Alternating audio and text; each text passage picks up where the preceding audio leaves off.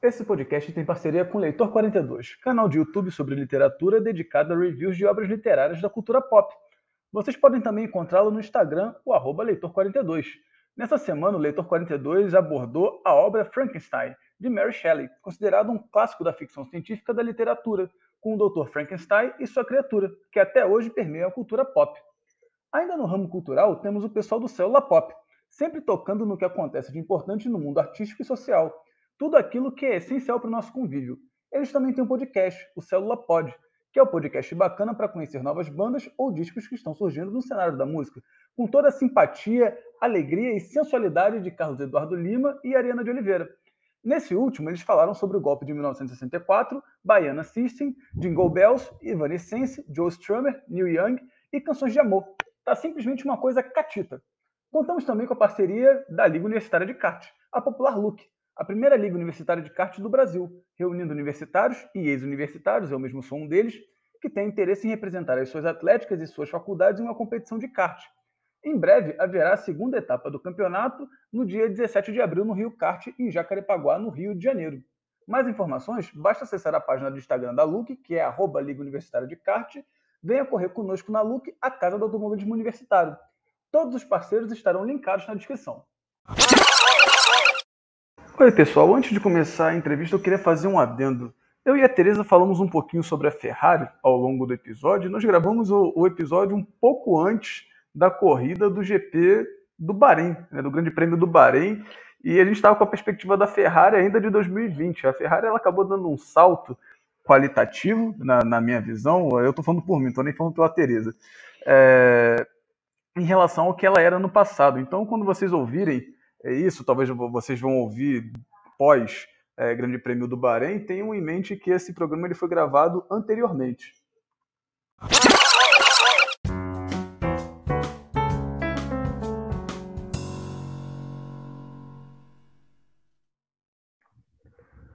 Olá, meus pilotos e pilotas, amigos e amigas de automobilismo real, amigos e amigas de automobilismo virtual, amigos e amigas da história. Estamos aqui no programa Piloto e eu sou Alan Bastos, o Como Mostarda, para a volta, a nossa volta ali ao longo da história desse esporte, que é o mais amado e querido da casa.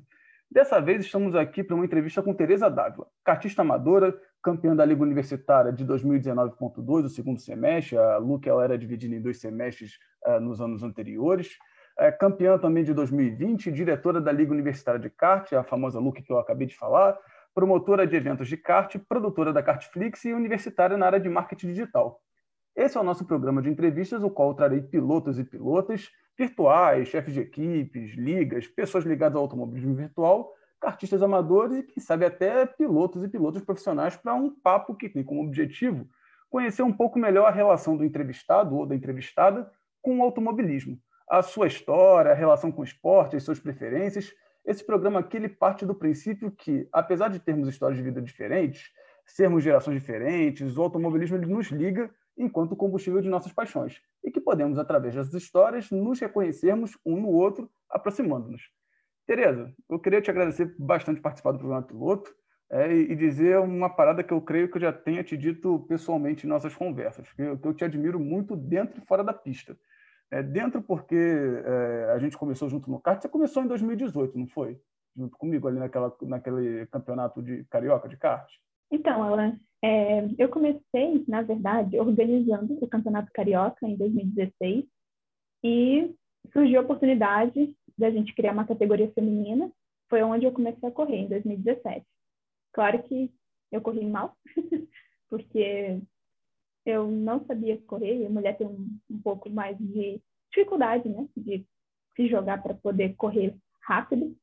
E em dois mil e dezoito, eu já tinha começado a fazer aula de pilotagem, então eu tinha um pouco mais de experiência, mas não era nada incrível. Não, pô, o, o, o, engraçado, pelas conversas que a gente teve fora ali, de, enfim, né, em cartódromo e tal, pessoalmente, eu tinha, eu tinha entendido que você tinha começado em dois mil e dezoito, porque é, eu, eu te considero ali da minha geração de dois mil e dezoito, e você, para mim, na minha visão, é uma das pilotas, né, um dos pilotos ali mais rápidos da minha geração.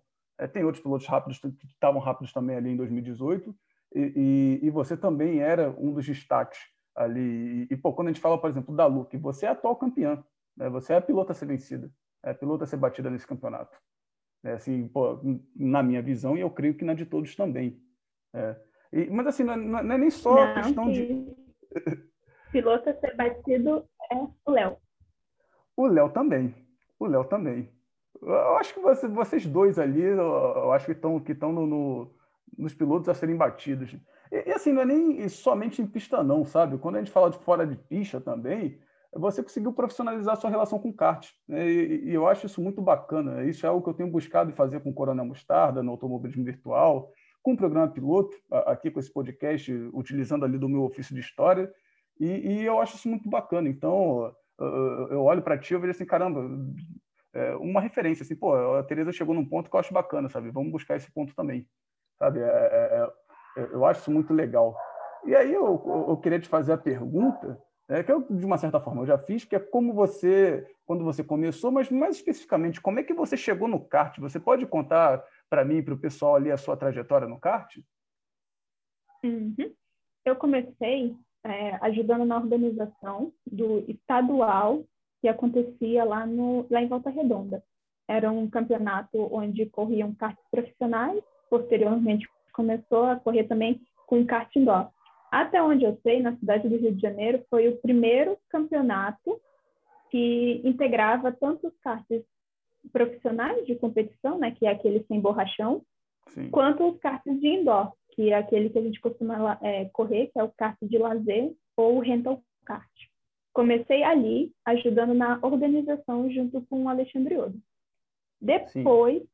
fui organizar o Campeonato Carioca de kart indoor, que aconteceu no Top Kart entre dois mil e dezesseis e dois mil e dezoito, e foi lá no Campeonato Carioca que eu comecei a realmente correr. Um, e depois, entre dois mil e dezessete e dois mil e dezoito, eu comecei a fazer uma escolinha de pilotagem, que é a de kart, que era ministrada à época pelo André Felisberto, pelo Alexandre Odo.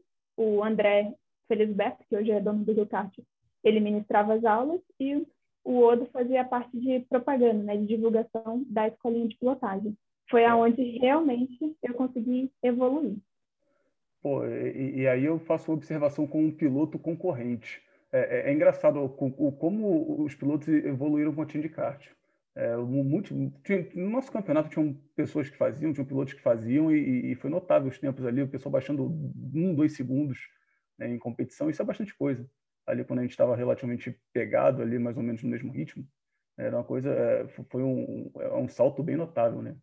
Isso é verdade. É, você ter instrução, né, seja ela teórica, que também havia as aulas online, como Sim. também você praticar, isso é super importante, porque não basta apenas você ir lá no kartódromo treinar, às vezes muito sozinho, ou então você não sabe exatamente o que melhorar. Porque você precisa da parte teórica para saber o que você está errando. Então, é uma junção, né? A parte teórica, que, as, que tinha aula online, e hoje também tem via o Kartflix, e a prática, indo à pista treinar. Isso é muito importante. Sim, com certeza. É o que eu, eu, eu falo com o pessoal do, do automobilismo virtual que eu participo. Tem coisa que você só aprende na troca. Você pode treinar sozinho, né? Mas assim... tem coisa que você só aprende, assim, você salta muito quando você tem uma outra pessoa te observando, falando onde você está errando, te sugerindo. É, faz parte, da, na minha visão, da evolução do piloto, da pilota. Tá ali com alguma pessoa te observando, né? Eu acho que facilita as coisas, né? Pô, deixa eu te perguntar, Tereza, quando que você começou a assistir o automobilismo? Bom, meu pai, ele costumava a, acompanhar a Fórmula um, né, bastante, e o pouco de convívio que eu tive com ele na minha infância, eu lembro bastante dele acompanhando a Fórmula um. Mas... Isso foi, confesso... isso foi mais ou menos em que ano, mais, mais ou menos, Tereza? Você lembra, assim, o ano, a época? É mais ou menos entre noventa e quatro e noventa e cinco. Show. Entendi. Mas depois disso, a única coisa que eu gostava de fazer era jogar joguinhos de rally no computador, mas nada, nem lembro o nome, nem nada assim, mas sempre gostei muito de joguinhos de corrida. Pô, o que, que te chamou atenção, assim, se você não lembra o nome, não tem problema, assim, você lembra de jogar isso, é nessa fase de noventa e quatro, noventa e cinco, que você, que, que você jogava esses jogos de rally, ou foi depois? Não, um pouco, um pouco mais pra frente, em, mais ou menos em dois mil, que meu pai hum. comprava, à época, umas revistinhas de games que vinham em CDzinhos para você instalar no computador. E geralmente ali vinham joguinhos de, de rally, de corrida. Era basicamente aqueles jogos que eu jogava. Entendi. Pô, é, tinha alguma coisa específica que te chamava muita atenção neles, assim? Porque eu, eu costumo fazer essa pergunta pro pessoal, é, muitas vezes, inclusive, o pessoal do automobilismo virtual, é, que, enfim, você está correndo agora, né, no real. Isso começou em algum lugar, né? E, e, e os jogos ali de videogame, eles são, são uma brincadeira lúdica, essa brincadeira é lúdico e, enfim, acaba, pode ser ter sido ali um início que te trouxe até o momento que você está agora. Você lembra de alguma coisa que te chamou a atenção? O que, que você gostava ali quando criança? O que, que te motivava a ficar, a ficar jogando? Eu gostava de capotar. Pô, a boa, a boa. Sempre, sempre levando o carro ao limite, a boa. Claro. Não, mas eu acho que, assim, pelo menos do meu ponto de vista, eu sou uma pessoa muito competitiva. Então, eu gostava do, de jogos de corrida por causa da competição, né? De você tentar chegar em primeiro, realmente tentar fazer o melhor traçado. Sim. E coisas assim. É, acho que mais pela competição mesmo que o jogo de corrida me, me atraiu. Porque eu nunca gostei de outros modos. Até R P G eu, eu gosto, né? Sim. Mas, em geral, é R P G e, e corrida que me chamava a atenção. Entendi, entendi. Pô, hoje em dia, Tereza, você assiste é, alguma categoria de, de automobilismo? Você tem alguma favorita? Ah, eu gosto de Fórmula um, mas confesso que não sou muito assídua para assistir. Eu gosto de dormir domingo. A boa também, né? É que aquela semana de trabalho, aquele dia de descanso, é a boa também. Eu já fui daquele, daquele pessoal que assistia de madrugada. Hoje em dia, pega a corrida depois, vai no, no, nos meios alternativos. A corrida está sempre lá, né? É, confesso que eu gosto muito de assistir a corrida comentada em espanhol da Argentina. Nossa, quando eu, Caramba, consigo, é? achar o... É, quando eu consigo achar o link, eu fico super feliz. Eu prefiro assistir comentado pelos comentaristas da Argentina do que do Brasil. Mas, como a temporada de dois mil e vinte e um vai ser, não vai ser mais transmitida pela Globo, vamos ver como é que vai ser. Adoro o Sérgio Maurício. Pô, ele é muito bom. Pô, é interessante, agora você falou, você, você tem algum motivo específico que você gosta de assistir os argentinos? É, eles são mais emocionados, porque uma vez eu assisti uma transmissão em, em espanhol e, e, e cada discurso, cada palavra do narrador era uma emoção muito forte. O cara podia estar fazendo um negócio super simples, mas ele... ele que ele falava ali com uma potência, ele falava de uma determinada maneira que parecia que era, enfim, que era ultrapassagem o tempo todo, sabe? Exatamente. Essa, esse jeito, né, que eles têm de fazer a comunicação da corrida, às vezes eles estão lá, tipo, passeando na pista, mas eles, o jeito que eles comentam é muito intensa, dá vontade de você assistir. Fora que eu acho que eles são mais técnicos. Eles não ficam parando a transmissão da, da narração para falar do futebol ou falar de uma fofoquinha de bastidor. É interessante a fofoquinha de bastidor em determinados momentos, mas o que eu quero saber é da corrida, como, qual é a estratégia, como é que vai ser, né? qual, qual é o planejamento para o futuro. É isso que eu quero saber quando eu estou assistindo a corrida. E os comentaristas argentinos, eles têm mais essa, esse comentário técnico e mais emocionante. Entendi. É engraçado, você falando assim, eu acho que falta, assim, de uma maneira geral, tem, tem um canal ou outro ali, um comentarista ou outro, que ele se atenta um pouquinho ali para dados, mas eu acho que falta de uma maneira geral aqui no Brasil esse comentário mais técnico. Acho que aqui o pessoal leva muito na, na, na narrativa brincadeira, ali no... no, no é uma, uma aproximação com o público, não sei se você pensa da mesma forma, assim. Às vezes o pessoal cria ali aquelas fanfics, cria aquelas historinhas ali pra, de... de De, de tal piloto o, o relativamente fracassado, tal piloto que não tem chance, tal piloto assim, assim, assado, vai criando ali uns estereótipos para tentar, vai criando personagens para tentar aproximar o público deles. E não necessariamente o público quer ouvir isso, como você mesmo falou, assim, essas fofoquinhas. Quer saber de dados, quer saber ali o que está acontecendo. Eu, eu, eu vejo algumas transmissões aqui nacionais nesse, nesse estilo, né? Mas vejo outras também que não. Eu vejo gente também que faz diferente aqui. É, e, e também acaba atraindo. E, e você também, pelo que você me descreveu. Você tem algum piloto, alguma pilota favorita sua aí de todos os tempos, Tereza? Bom, de acompanhar a história, assim, muito assídua do piloto, não, mas eu gosto muito do Nick Lauda, pelo fato dele ser muito técnico. Então, e acho que você ter a técnica, né? Você ter um piloto muito técnico, eu acho que, para mim, chama muita atenção. Assim. Gosto bastante do Nick Lauda. Entendi, entendi. Pô, o Nick Lauda é um piloto acima de qualquer suspeita, né? Ele tem, ele, ele, ele, é, ele é muito... Engraçado que o termo que me vê é prendado, mas eu acho que não era prendado que eu queria utilizar, mas ele, ele é um cara que, que é bem completo. Eu acho, eu acho que ele tem técnica, ele tem emoção também, sabe? Ele tem gana. Pra... Ele tem... Ele, ele... Enfim, ele se adapta. Ele se adapta. Ele voltou do, do, do, do incidente de pegar fogo, né? Duas provas, assim, sabe? Exatamente.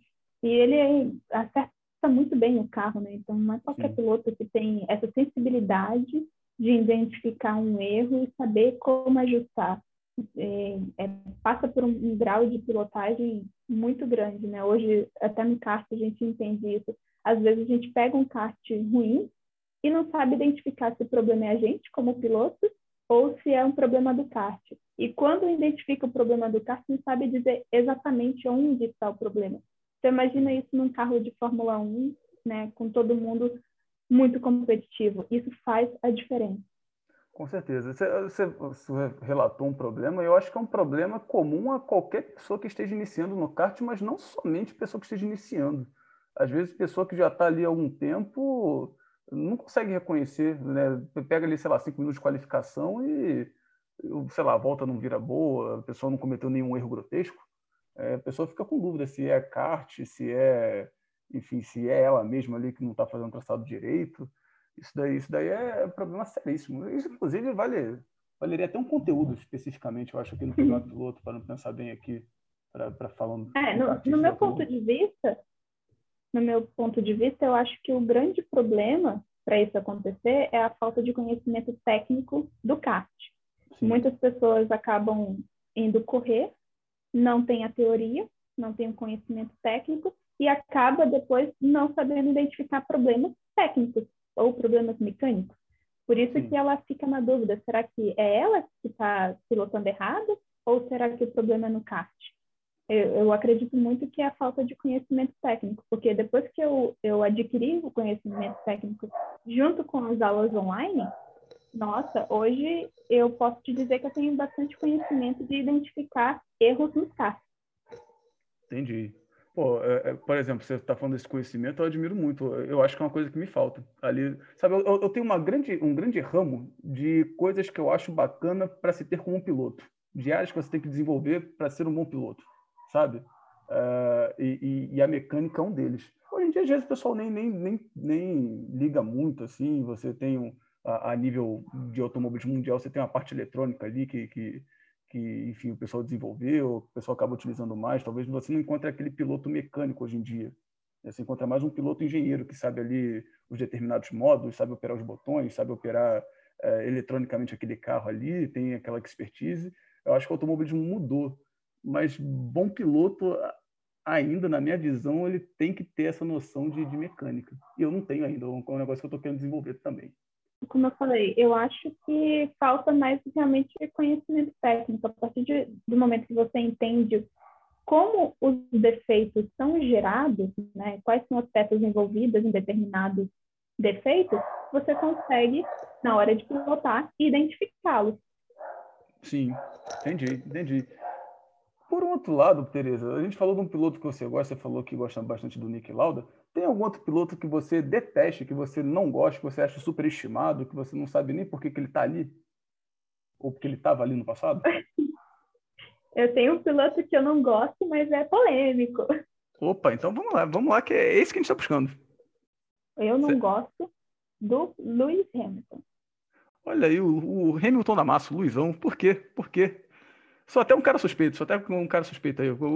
Qual é, qual é o, o, o que, que você não gosta dele? Você consegue me descrever?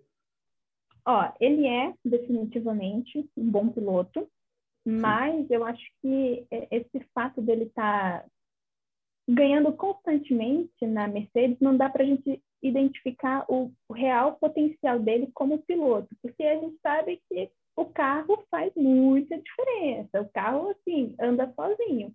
A gente consegue ver isso pelo Bottas, que ele não chega nem aos pés do Hamilton e está lá entre segundo e terceiro, segundo e terceiro. Quando ele faz uma cagada muito grande, ele está em quarto. Então, a gente sabe que o carro hoje da Mercedes, já há algum tempo, né?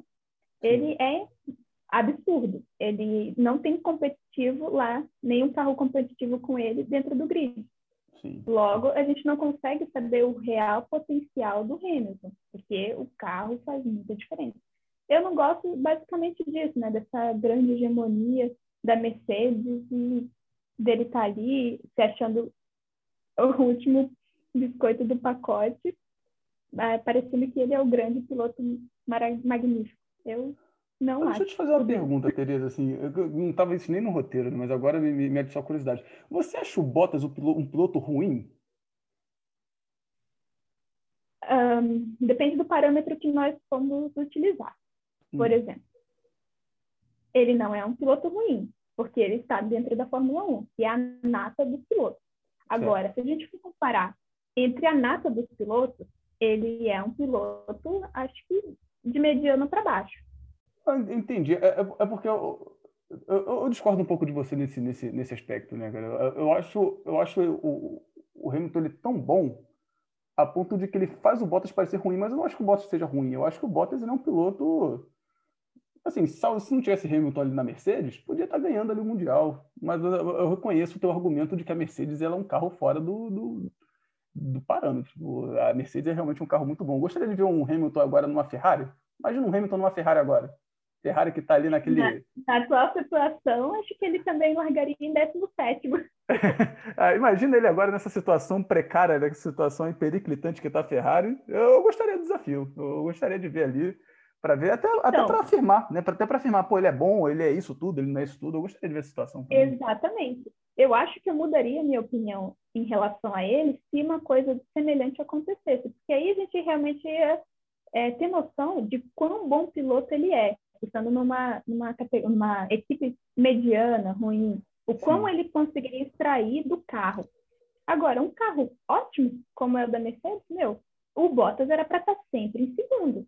É inadmissível que com esse carro ele pegue um terceiro lugar, um quarto lugar, ou esteja no meio do pelotão. Cara, inadmissível. Se você coloca qualquer outro piloto ali, um Alonso, um Verstappen, o Leclerc, cara, qualquer piloto ali ia estar disputando frente a frente com o Hamilton, como foi o Rosberg, que chegou no final da temporada de dois mil e dezoito, ele estava lá disputando pontos. Se for, se for que ele venceu, foi dois mil e dezesseis. Né? Sim. Não, tem razão, dois mil e dezesseis. Então, você vê, Rosberg tem o meu total respeito. O cara manja muito de pilotagem. Agora o Bottas, não. Cara, eu, é, é engraçado. Eu, eu, eu tenho até uns comentaristas de automobilismo que falam isso, né? Eu, eu acho que o, o Bottas tá onde tá, assim, hoje em dia, é, só acaba valorizando uh, a vitória do Rosberg em cima do Hamilton. Mostrar que, assim, ah, que assim, não foi um negócio fácil, sabe? Uh, conforme você vê o, o pessoal que o Hamilton ele, ele teve ali como companheiro de equipe, você vê um... um É, gente que sentou ali na, na, na, enfim, na Mercedes e tal, você, eu acho assim que, que, que a, a cada ano que passa, né, o Rosberg está dando risadas aristocráticas por ter parado ali no topo, sabe? E, uhum. enfim, ele fica cada vez mais valorizado conforme chegam novas pessoas e o Hamilton ele vai massacrando, sabe? É, eu sou super fã também do Rosberg, até bem lembrado. Eu confesso que eu até chorei nessa...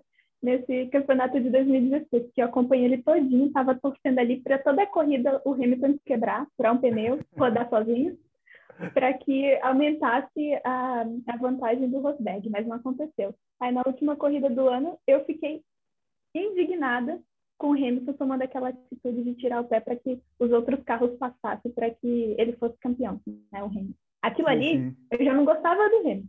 Aquilo ali foi para acabar. É, aquela, é, ele fez o que dava para fazer ali, realmente, para...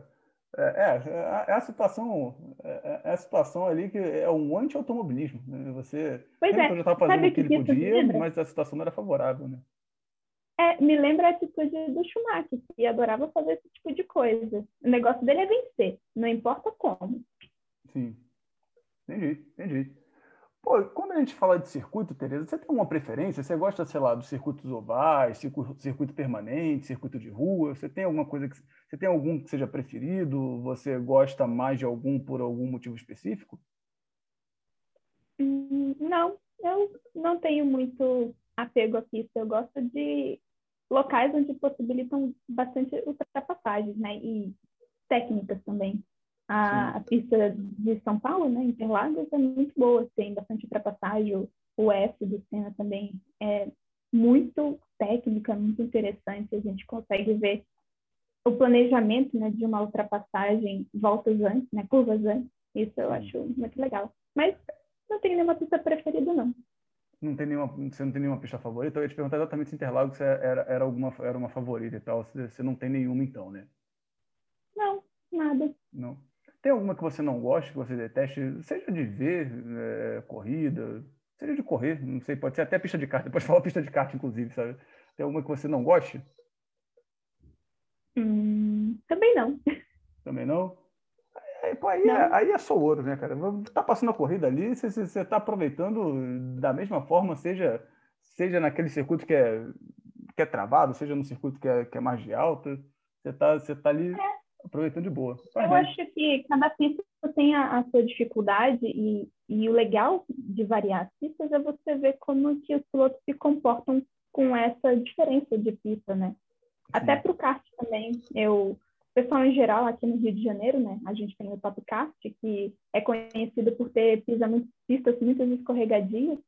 E, em geral, muita gente não gosta de correr lá, no Top Kart, porque é muito escorregadia, não consegue é, ter controle do kart nessa situação. Mas eu, particularmente, até gosto, não vejo problema, tranquilo. Ah, eu também. Claro eu que também. Uma pista de asfalto é muito mais fácil de você controlar, né? Mas Sim. a pista lisa, escorregadia, ela tem os seus encantos. Ah, tem. Pô, eu não sei você, assim, mas eu tenho uma, eu tenho uma memória afetiva com o Top Kart, porque quando eu voltei a correr, eu co- voltei a correr lá. Então, assim, tá, tá no meu coração, sabe? Eu consegui resultados bacanas lá também, mas, assim, para além de resultado, eu voltei a correr lá. Quando eu voltei a correr, eu voltei a correr lá, então, para mim, tá, tá no coração. Ali, ali não tira. Nem, nem que, que botem sabão é. ali na pista, vai, vai, vão, vão tirar ali essa relação minha com, com o Top Kart. Principalmente Nova América, que foi ali o que eu voltei. Você tem algum tipo de veículo favorito, Tereza? Sei lá, o carro monoposto de fórmula, esportivo, turismo, gran turismo, kart mesmo, moto, protótipo, ou qualquer outro? Hum, depende. Para assistir ou para pilotar? Para os dois, pode falar para os dois. Bom, para pilotar eu gosto bastante do kart. Gostaria até de ter a oportunidade de correr de kart profissional para ver como é que é a tocada. Mas eu gosto bastante de pilotar o kart. Gostaria também de ter a possibilidade de correr de rally. Mas gosto de... É, gosto de rally para assistir, né? Gosto de rally e, e Fórmula um. Entendi. Show, show. Carro ali, então, monoposto e, sei lá, carro de rally. Que também é uma, uma outra modalidade que eu acabei nem, nem colocando aqui no meu roteiro. Mas, é, enfim, é carro adaptado para rally. É boa, é boa. Você uhum. tem alguma, alguma marca... É, que seja a sua favorita, alguma montadora que você goste mais? Às vezes o pessoal tem essa relação, sabe? De, por exemplo, eu assisto, eu assisto tal, sei lá, tal categoria e eu torço para os carros de tal montadora, sabe? Já encontrei gente aí que, que, que opera sob esse, sob essa lógica aí. É por isso que eu boto esse tipo de pergunta. Você tem alguma marca sua que seja que você goste mais, que quando esteja ali na pista você torce para, você acaba torcendo para ela, que seja favorita? Olha, na Fórmula um eu gosto bastante da Ferrari. Sim. Muito até. Me entristece eles estarem nessa situação aí. É, não. Mas quem sabe melhora um pouquinho. É. Eu acho que não vai, eu acho que não vai voltar a ser grande esse ano, mas eu acho que, que vai melhorar um pouco as limitações que ela sofreu no, no ano passado ali do, em relação É, ao... para quem está há tanto tempo na Fórmula um, é natural que ela tenha seus altos e baixos, né? Então, é, é parte da, do aprendizado dela parar de fazer falcatrua. É, tem, tem, eu não ia nem tocar nesse ponto, não, mas é, tem esse problema aí. A Ferrari, ela fez o carro dela de dois mil e vinte baseado na falcatrua. Tiraram a falcatrua, como é que ficou o carro? Tem, tem que... Mas tu vê, né? Mesmo com falcatrua, ela não consegue chegar perto da Mercedes. Sim, sim. Pô, mas é, é, é meio bizarro, eu penso assim, você baseia, assim, você já tem noção de que aquilo é uma falcatrua. Tu basear, tu basear o teu carro todo na falcatrua é muita sensação de que você não vai ser pego. sabe? É, para mim é um negócio muito... É, ainda mais no mundo competitivo como Fórmula um, que você tem o, olheiro, você tem gente toda olhando ali o, o seu trabalho o tempo todo para ver o que pode tirar proveito. Eu, eu acho isso um pouco surreal, sabe? E, e enfim, a, a Ferrari está lidando aí com as consequências dos seus atos, de, de ter, ter feito ali o, uma escolha um tanto equivocada. Eu acho que essa era realmente a, a intenção deles, né? De que ninguém fosse levantar suspeitas sobre a Ferrari, até porque é a única equipe que está desde o início. Então, acho que ela achava que ninguém ia tentar ficar observando ela nesse nível, protestá-la. Mas se deu mal. Né? É possível, é, é bem possível. Ou tem alguma outra montadora que você não curta? Assim, que você não, não, não goste? Montadora ou equipe, já que você fala, acabou falando da Ferrari. A Ferrari tanto é uma montadora quanto é a equipe de Fórmula um. Pode valer para os dois. Não. Não? Eu gosto de tudo. É, boa, cara. É isso aí. Quanto menos, quanto menos ódio a gente guardar para nós, assim, melhor. Eu acho a boa. Eu, eu, eu concordo contigo. Eu sou desse ponto de vista aí também. Ô, Tereza, assim, a gente só correu, eu só tive a oportunidade de correr contigo em... em eventos de kart que foram karts alugados. Então, a gente pega karts sorteados. É, geralmente é assim que se opera ali os campeonatos de kart uh, quando a gente está competindo em, em kartódromos. Você tem algum... Quando você corre, quando você pode escolher um número para correr, você tem algum número que você goste, que você prefira? Assim, pô, eu quero correr com o número X, vamos supor. E se você tiver, tem algum motivo especial para você correr com aquele número? Não, não tem nenhum número especial que me faça correr com ele. Pô, tranquilo, show de bola. É, tem, alguma, tem alguma corrida para você, Tereza, que seja inesquecível? É, das corridas que você já assistiu, que você, por exemplo, a gente está conversando aqui agora, que você se lembre uh, de uma maneira positiva, que guardou, que, que, que aconteceu um negócio tão bacana, que você experienciou algo tão bacana que você carrega contigo até agora? Ah, tem sim. Essa corrida aí do final de campeonato de dois mil e dezesseis, entre Rosberg e Hamilton.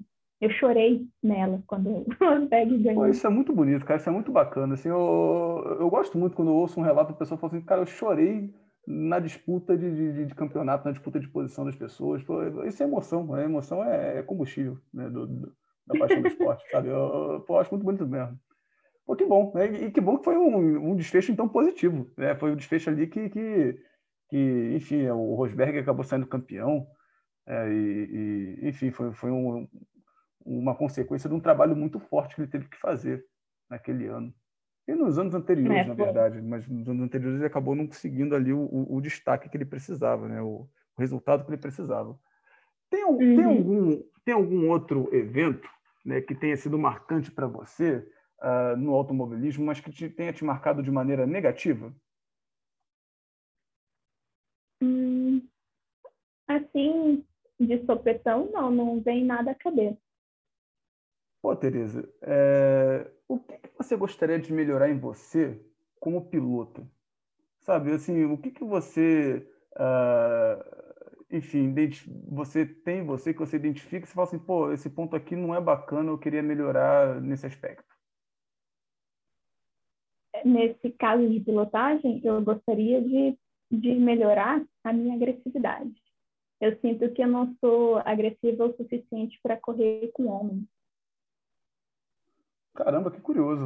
Porque eu, como seu oponente, eu, eu acho o contrário. Eu acho que você ataca muito bem atacado. E, e é uma das coisas que eu admiro em você também. Eu acho que você pressiona de uma maneira interessante.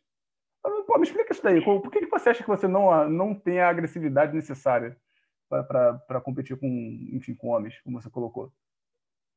Ah, vamos exemplificar, então, Sim. com a nossa última corrida, no qual você estava em primeiro, eu estava em segundo e o nosso presidente, Léo Bocinje, estava em terceiro.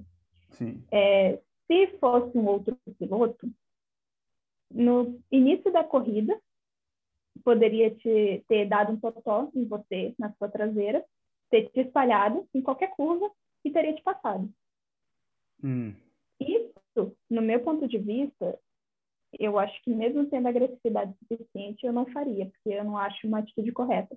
Mas, assim, em geral, o o homem não pensaria duas vezes em fazer isso. Eu conheço muito piloto que não pensaria duas vezes. Na primeira volta que chegasse próximo a você, ia te dar aquele totozinho na traseira e ia te passar. Como aconteceu, não sei se você se recorda, acho que na quinta volta eu dei um totozinho em você, você escapou, mas eu não te passei, eu tirei o pé, o Léo me bateu e deixei você retomar na sua primeira colocação, porque eu não acho que, que é a atitude correta. Sim.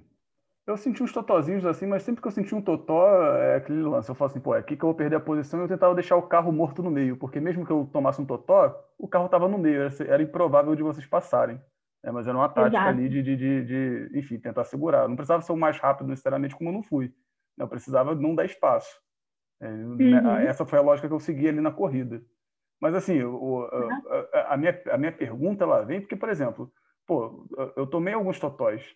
Né? Vamos botar nessa corrida aí como exemplo. Eu tomei alguns totóis e, e, e assim, eu acho que você...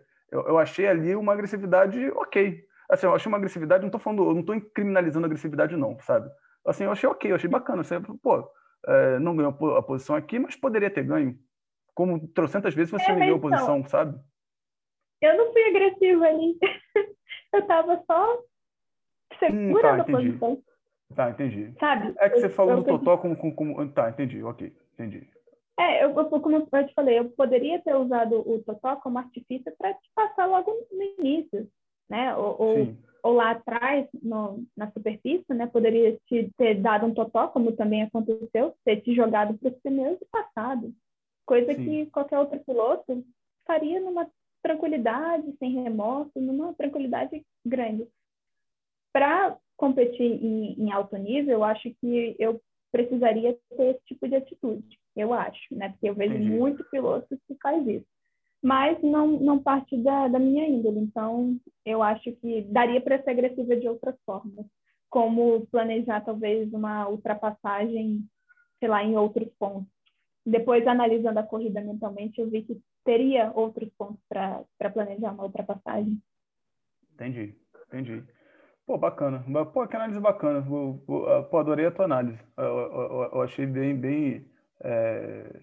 Enfim, eu, eu achei bem embasada. Tem, tem alguma outra coisa, por um outro ponto, ô, Tereza, que você olhe para si, né, como piloto, que você fala assim, pô, eu tenho isso aqui, eu acho que é bacana, eu acho que é destacável e eu não quero perder isso. Tem uma coisa que você já tenha muito orgulho, né, na sua condução, na sua pilotagem, na sua maneira de ser ali no kart, na, na corrida, que você já tem orgulho, que você gosta de guardar, que você gosta de ressaltar e que você não queira perder nunca? Ah, tem exatamente isso, né? De, de não ficar dando totozinho atrás das pessoas para passar. Para mim, no meu ponto de vista, isso é uma coisa muito desagradável na hora que você está correndo, porque eu acho que é tipo um, um golpe baixo, né? Você dá um totozinho, tirar o cara do traçado e você passar como se você fosse o cara mais expert da corrida. E como se você tivesse planejado aquilo, né? Como se você tivesse pego ali o melhor, a, o melhor traçado, né? E a pessoa deu mole, né? É, é, Exatamente. É sujo. É sujo. É, exatamente. Acho que essa é a palavra que define esse tipo de atitude. Eu acho sujo. Sim. Então, eu gosto muito. Assim, para mim, eu acho que é uma das qualidades que eu tenho de, de não fazer, né? Eu evito fazer se por acaso acontecer e eu passar. E a minha tendência é devolver a posição mesmo sem, sem os bandeirinhas verem ou pedirem. Eu não gosto desse tipo de coisa. Tanto que, como aconteceu na nossa corrida, né? Ficamos quinze minutos do mesmo jeito. Sim. Enquanto isso, eu estava recebendo vários totos atrás, vários. E, às vezes, eu tinha que frear na reta para poder não bater em você, senão você poderia perder o traçado. Entendi. É um, é um, olha que interessante, é um ponto de vista da corrida que eu não tive. Eu tive, enfim, eu estava ali na pressão, eu só senti, eventualmente, alguns toques e, e como estava na frente, por mais que não fosse mais rápido, eu estava conduzindo, né, ali a, a, uhum. o, o pelotão, né? Pô, olha, que, olha que interessante. Pô, bacana, bacana o teu relato. Ô, Tereza, você você está é, fazendo ali uma pós-graduação é, em marketing digital. Você tem a sua experiência profissional, né? Você trabalha, é, tem trabalhado aí com a promoção de kart há muitos anos. É, o que, que você acha que o kartismo, né, o automobilismo, de uma maneira em geral, poderia oferecer, poderia aprender, melhor dizendo, com o seu ofício, com a bagagem de experiência profissional que você trouxe contigo até esse momento de agora. Sabe, não precisa nem ser somente ali relacionado a, a trabalho com promoção de kart e tudo mais. Pode ter sido outros trabalhos, assim, coisas que você tem aprendido, que você fala assim, pô, se o kart, ele, se o kartismo, se o automobilismo, ele pensasse nisso dessa forma aqui, seria interessante, poderia desenvolvê-lo. Ah, excelente pergunta, porque atualmente eu vejo, pelo menos no cenário automobilístico aqui no Rio de Janeiro, em grande desavença. É, nunca você encontra as pessoas concordando com qualquer tipo de incentivo que a gente tenha ao esporte. Uma coisa que a gente pode ver nitidamente, que aconteceu recentemente, é o fato do autódromo. Né? Tinha várias questões por detrás do autódromo, né? Ambientais e, e até econômicas, mas eu acho que todo mundo que está no Rio de Janeiro deveria se mobilizar para aceitar o projeto, porque a gente não sabe quando vai ter essa oportunidade novamente de uma empresa querer investir no autódromo no Rio de Janeiro. É muito legal, muito divertido você achar culpado falando que, que o, a federação não fez nada, que desmontaram, que o prefeito, que não sei o que. É muito fácil você achar culpado. Mas na hora que você tem a oportunidade de apoiar um projeto, todo mundo gosta de ser hater. Aí o, o automobilismo afunda, como a gente pode ver. A gente não tem autódromo, a gente não tem kartódromo na cidade do Rio. Os kartódromos que tem estão capengas porque o esporte está morrendo. Sim, eu, eu, eu entendo o que você está falando. E olha que eu estou falando... Assim, para quem, para quem não, não, não nos conhece, é, é, por vezes temos visões diferentes de mundo. Né? Mas eu concordo num aspecto contigo. A falta de um autódromo aqui no Rio de Janeiro, ele acaba... É, matando uma geração de pilotos e pilotos que podiam ter cariocas e não existem, porque ou não tem chance de ir lá para fora. Lá para fora, não vou nem botar fora do país, não. Né? Para montar uma carreira em São Paulo, para Interlagos e tudo mais. Eu, eu acho que, tal, na minha visão, talvez não ali aquele de Deodoro, mas assim, era muito necessário que se fizesse um autódromo no Rio de Janeiro. Eu sinto essa falta é, também. Exatamente, porque... A gente ficar esperando o mundo ideal, o cenário perfeito, a localização maravilhosa, Sim. onde não vai interferir nada. Meu, esquece, esquece, porque Rio de Janeiro é uma metrópole. Nós temos seis milhões de pessoas vivendo aqui. Você quer colocar autódromo onde? Lá na Baixada, onde as pessoas não vão conseguir acesso? Imagina você levar o turista lá para a Baixada.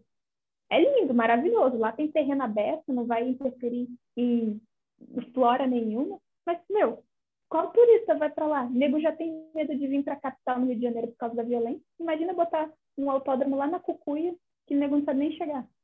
Então, Sim. quando a gente bota esse de, esse de Deodoro, eu vou te falar que quando, quando teve o burburinho de Deodoro, essa foi exatamente o meu pensamento. Eu pensei assim, pô, eu não sei se a pessoa que, que vai...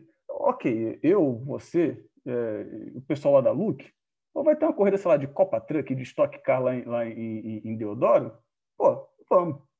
Estamos aqui, conhecemos o Rio, uhum. vamos, né? Eu não sei se o pessoal de fora iria. Eu não sei se o pessoal, sei lá, de fora iria, por exemplo, é, Fórmula um. É, vai, vai sair o pessoal de, de outros lugares do mundo para vir aqui. Eu, eu, eu realmente eu não sei é, ali em Deodoro, porque Deodoro tem, tem esse estigma ali de um lugar violento, de um lugar ali subdesenvolvido. É, eu, eu, eu, no começo, eu olhava até com muita, com, de uma maneira muito crítica, né? Esse autódromo ali em, em Deodoro. Mas com o passar do tempo, você acredita que eu, eu, eu mudei de ideia nesse aspecto especificamente? Eu, eu continuei não aprovando o autódromo ali, mas eu continuei não aprovando por motivos diferentes. Esse motivo, para mim, caiu, caiu por terra. Eu, eu, eu vi que poderia ser feito um negócio interessante ali em Deodoro. De repente, criar um polo ali de, de, de automobilismo, uma aproximação uh, da comunidade ali de Deodoro, tendo uma melhor relação com o automobilismo, é um circuito que está ali perto, pessoas podem trabalhar ali perto, pode ser, gerar um vínculo afetivo ali com o autódromo, e isso, na minha visão, acaba sendo interessante. E pode desenvolver o local também. O que é Interlagos, em São Paulo? O que é Interlagos? Sabe? Interlagos tem uma situação muito próxima de... de, de assim, uma situação relativamente próxima de Deodoro. Sabe? Assim, um entorno, assim, a, a questão da violência, é, é uma situação relativamente parecida. E existe, está existindo e está ok. É um autódromo bem reconhecido, historicamente é um autódromo bem reconhecido. ali em São Paulo e no Brasil. Eu parei de pensar muito nisso na, na, naquela época ali. É, é, é uma pena do ambiental, que... sabe? É uma pena que, por causa dessas desavenças, né, de local, de ambiente, Sim. de estrutura, de N fatores, que a gente tenha, né, o, o pessoal que gosta de automobilismo tem entrado em desacordo e feito, é, né, exatamente não foi o grande estopim, mas colaborou para o insucesso do projeto. Se tivesse Sim. todo mundo apoiando e depois que estiver pronto ir consertando, nossa, seria muito melhor. Olha a quantidade de pilotos cariocas que a gente poderia ter daqui a dez anos. Pô, mas não, agora a gente, tem nem perspectiva, a gente tem nem perspectiva de, de ter, sei lá, um kartódromo. Kartódromo, Kartódromo é básico, né? Tipo, kartódromo é básico, né? Pois é. Assim, com um milhão, você faz um, um excelente kartódromo. Excelente Sim. kartódromo. Aqui na cidade do Rio. Mas você vê que nem isso. A gente tem planejamento, né? O que a gente costuma ter é aquelas pistas de shopping que, não querendo desmerecê-las, mas, meu, você não consegue desenvolver um piloto profissional numa pista de shopping. Se o cara quer correr de kart profissional, ele vai ter que ir para fora do estado, não é nem fora do município. Ele vai ter que ir para fora do estado. A gente vai perder dinheiro desse piloto, porque a gente não tem um kartódromo. Imagina quem virar um autódromo. Assim, eu acho que a gente perdeu uma ótima oportunidade. Entendi, compreendi. Pô, Tereza, eu queria te fazer uma outra pergunta ali, algumas perguntas assim, mais específicas que eu pensei para você, sabe? É, é, quando, quando eu estava montando ali o meu roteiro de entrevista.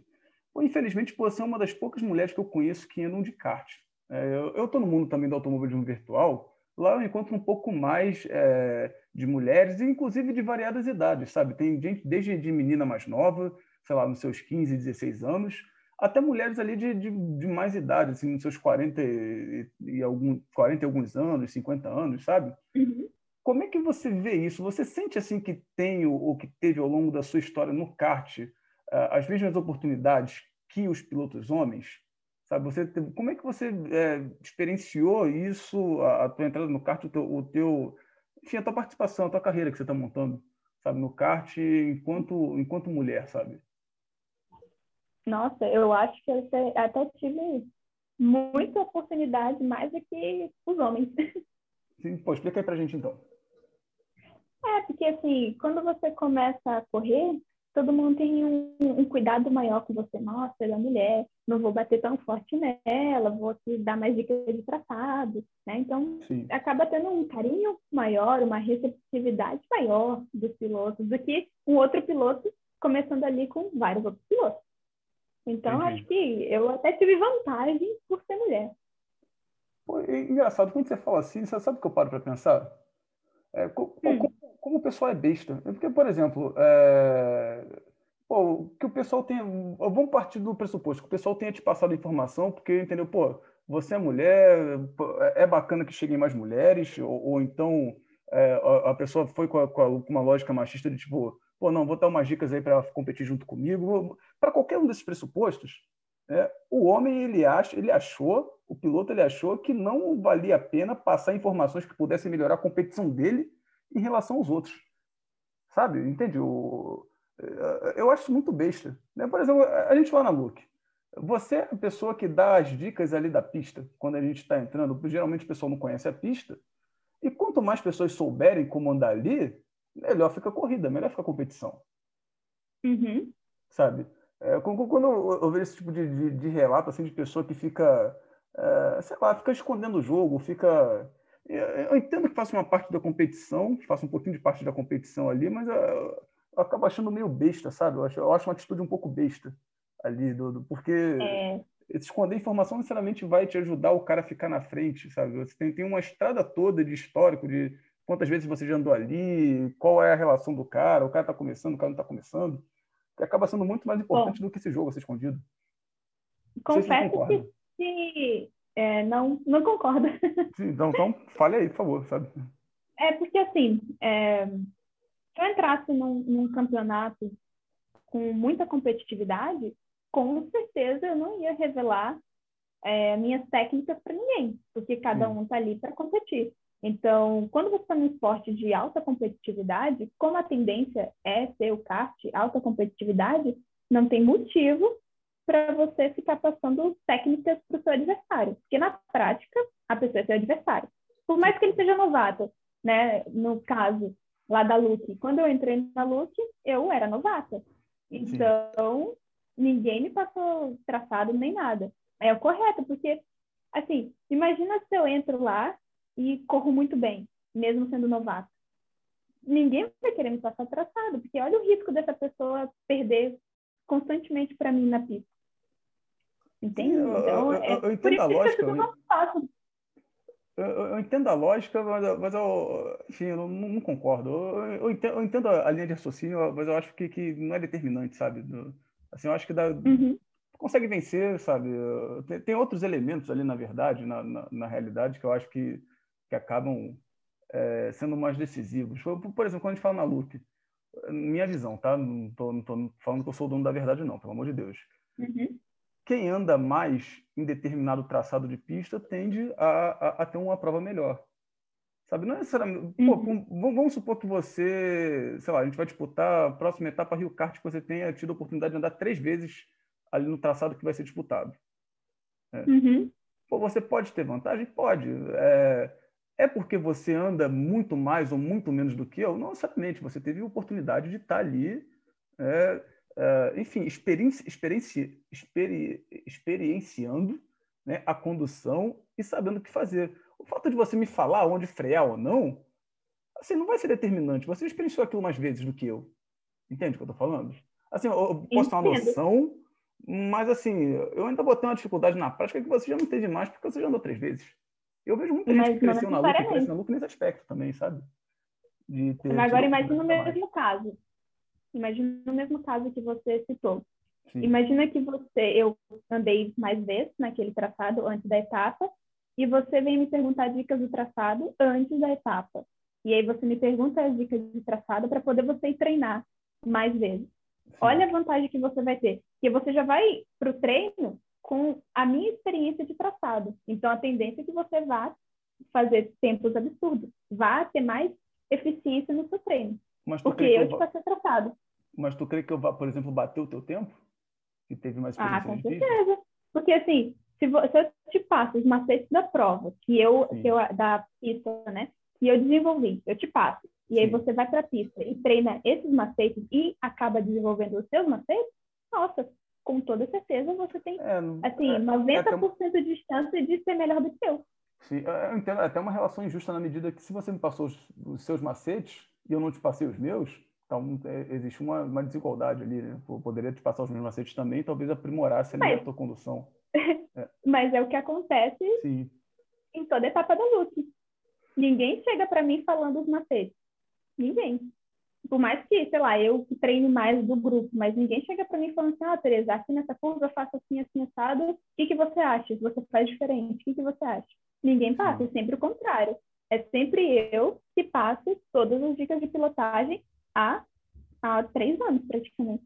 Sim, tu, tu é uma das grandes lideranças ali, é, é, de fato, eu concordo. Pelo menos ali daquele, daquele primeiro, daquele, daquela primeira instrução, aquela primeira andada, realmente ali tu, tu tá na liderança ali, você inclusive relata ali da última corrida, você é o referencial, eu falei assim, pô, tu vai, tu vai dar traçado para outra pessoa, pô, vou junto ali para aprender também e, e fui. E, e, e é claro, quando eu, quando eu reparei ali um, um ponto outro de melhor, eu fui lá e, e te dei um aviso, né, para ver o que tu achava, se você achava coerente ou não, sabe? E, e eu, eu acho que isso acaba melhorando, né? Não sei, né? da, a, a experiência e a, e, é. e a pilotagem dos outros, né? Pois é, o ideal sempre seria, né, eu dar as dicas de traçado e logo em seguida as pessoas irem treinar. Esse seria o ideal, Sim. porque vai dar tempo de, da pessoa colocar em prática tudo que foi dito no track walk para poder conseguir melhorar e não ir direto para a corrida, porque às vezes você vai tentar fazer o que eu falei e não dá muito certo, você não consegue se adaptar, nem motivos para... O ideal mesmo seria todo mundo treinar. Sim, entendi. Pô, você já sofreu alguma discriminação em pista de algum piloto, Tereza? Assim, você, não sei que, que tipo de discriminação, sei lá, ó, talvez você tenha entendido que tal pessoa for, tenha sido rude por você, por, por qualquer atitude que você tenha tomado ou tenha te tratado diferente em pista por, por você ser mulher? Você já sentiu alguma coisa assim em pista? Não, nunca. Não? Nunca. Entendi. Eu vou, eu vou te falar, assim, a, gente já, a gente já debateu, a gente debate bastante isso em off, né, e por fora e tal. É, pô, eu, eu, eu creio, eu, assim, a minha experiência, né, eu percebo o mundo do automobilismo, tanto real quanto virtual, tá? Assim, o virtual também tem, tem esse tipo de coisa, como muito machista, assim, sabe, do, do, do tipo, uh, pô, às vezes eu, eu, eu, sei lá, tô ouvindo ali de, de tem, tem determinado piloto que tá no grid e o pessoal acaba desconsiderando ela como se fosse um, sei lá, uma pilota ali que não fosse chegar no tempo das pessoas, e, e, enfim, pode, pode chegar, sabe, pode ter, mas... pode, pode ter ali um bom arranjo, pode ter um tipo de coisa... Percepções que eu, que eu já vi, que eu vejo eventualmente, é, tanto no virtual quanto no real. E aí, agora, pô, tô te entrevistando enquanto mulher. E eu quero saber se passou por isso. Se não passou por isso, muito que bem, né? Que bom, que, que bom que, que, que tu nunca sentiu que passou por isso. É, eu acho que essa visão que você tem depende do olho da pessoa. Porque hum. eu vejo essa situação que você está relatando com homem. Às vezes chega um novato lá no grupo, o pessoal já meio olha meio estranho. Ah, tá, novato, não vai fazer nada. Tipo, não vai fazer tempo, não vai me ameaçar. Acontece no nosso grupo com homens. Não Sim, vejo diferença. Eu, eu, eu também percebo esse tipo de coisa com novatos.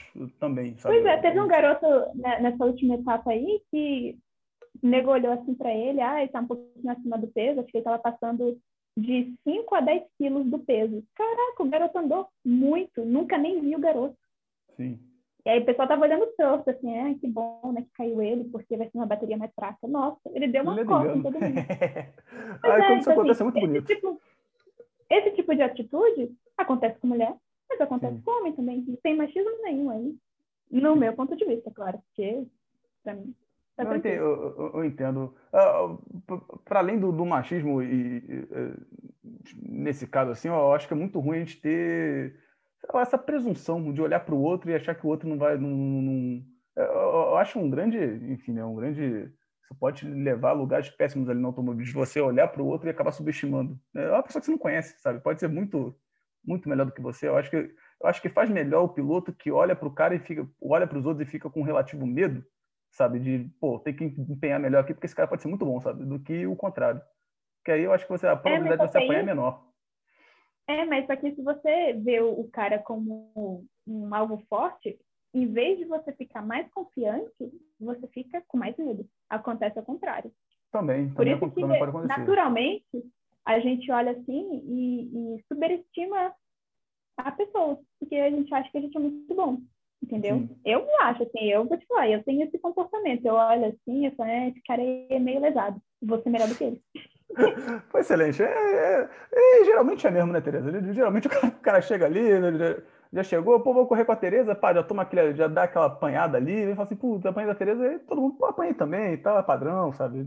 E, e aí, enfim, né, se encontra ali, come um salgadinho e, e vai rir da vida, né? Pô, Tereza, é, pra mim, assim... É... É claro, o que funciona. Eu, eu chego na corrida sempre achando que todo mundo vai, vai perder para mim. Porque eu tenho que entrar na pista confiante. Senão, eu vou ficar, ai meu Deus, ou você, né, no treino. Sim. Você foi muito melhor do que eu no treino. Você acha que ganhou o treino, né? Enquanto eu tava lá, sei lá, em que posição? Fiquei lá atrás. E se eu ficasse preocupada, ai meu Deus, o Alan ganhou e eu acho que eu não vou ir bem na corrida. Eu talvez não teria chegado em segundo. Entendeu? Mas Entendi. eu preciso ir confiante. Eu, eu, na verdade, eu larguei em terceiro, né? E Sim. se eu não tivesse a confiança, eu talvez não conseguiria ter passado o Léo na largada. Por Pô, isso eu, que... eu acho a confiança importante. Mas eu, pessoalmente, eu acho que eu opero melhor quando eu olho para os outros assim e me sinto menor.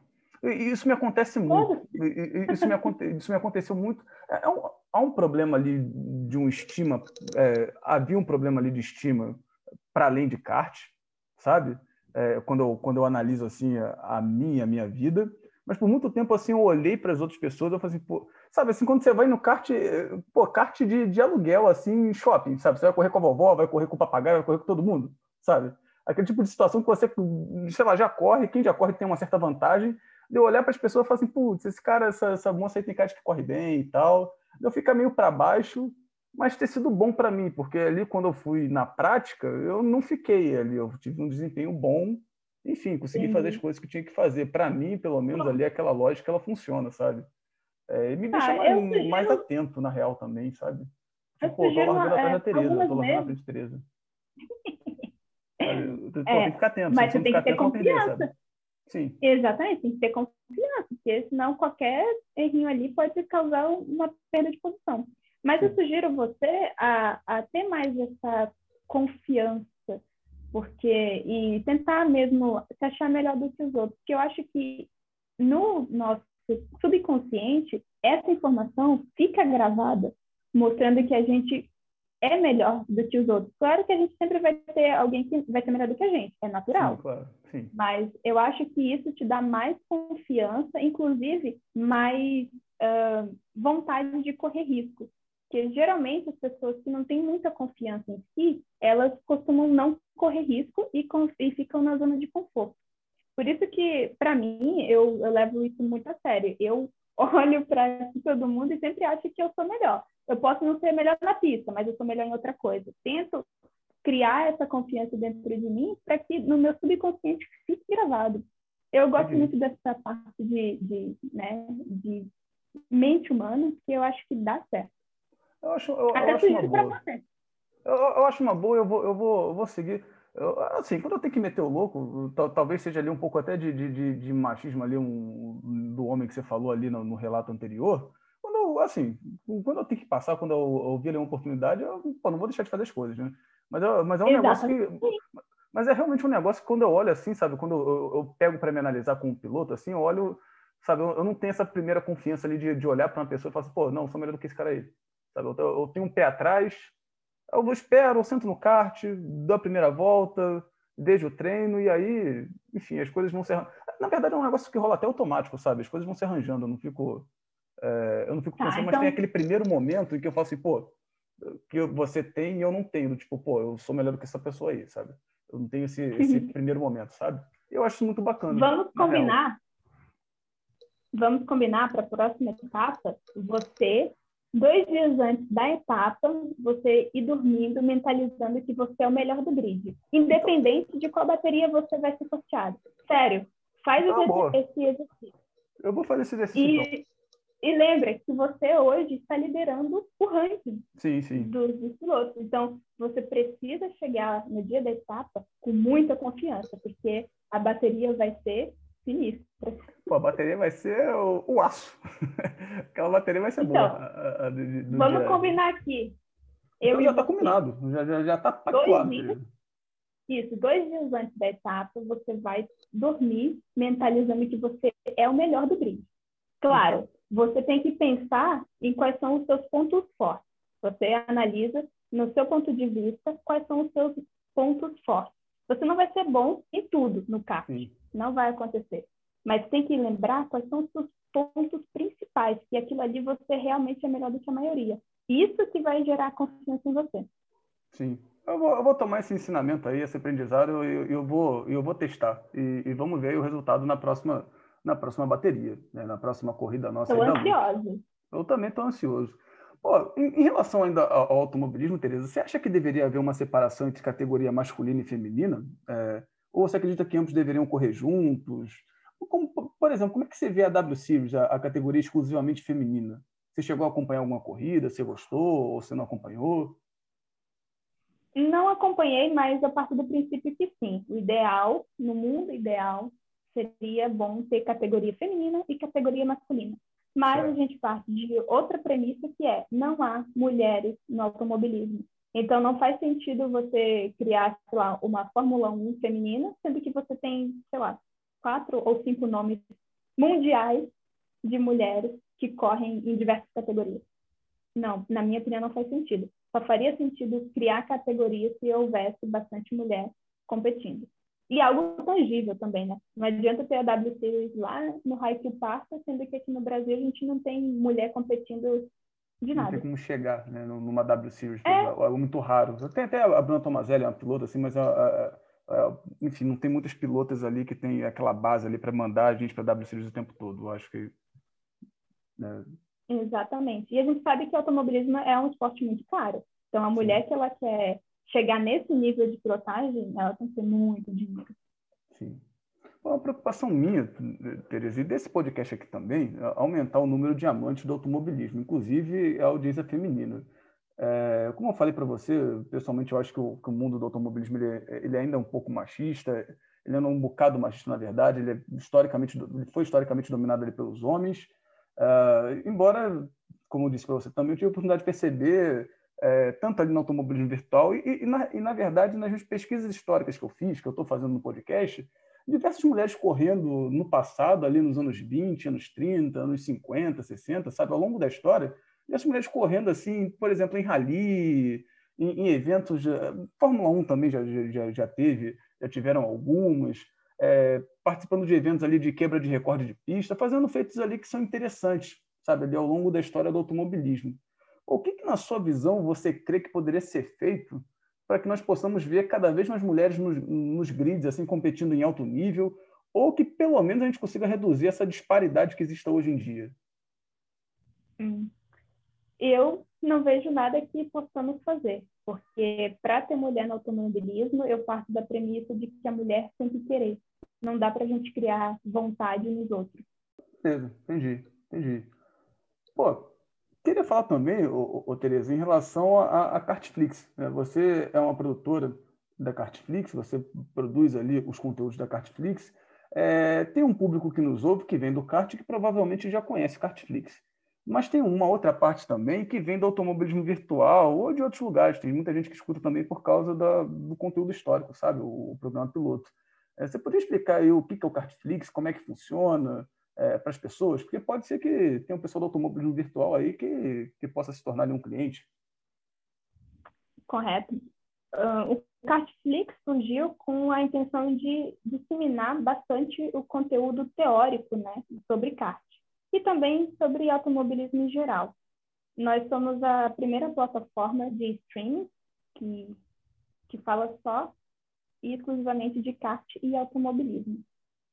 Um, é um pacote que você faz por assinatura, vinte e nove reais e noventa centavos por mês, que lá tem o conteúdo do Alexandre Odo, do Change Kart Brasil, do Christian Petkov, que é o pista de pilotagem, os cursos deles estão disponíveis ali, e vários outros produtores, né? Como, por exemplo, o Daniel Majeste, que ele é piloto de automobilismo virtual, ele está ali dentro também para criar esse tipo de conteúdo sobre automobilismo virtual, para tentar disseminar, né, o, o Kartflix dentro desse ambiente que hoje a gente não tem muito conhecimento, né? É, digo a gente, eu e o Odo, que nós estamos Sim. na parte da produção do Kartflix.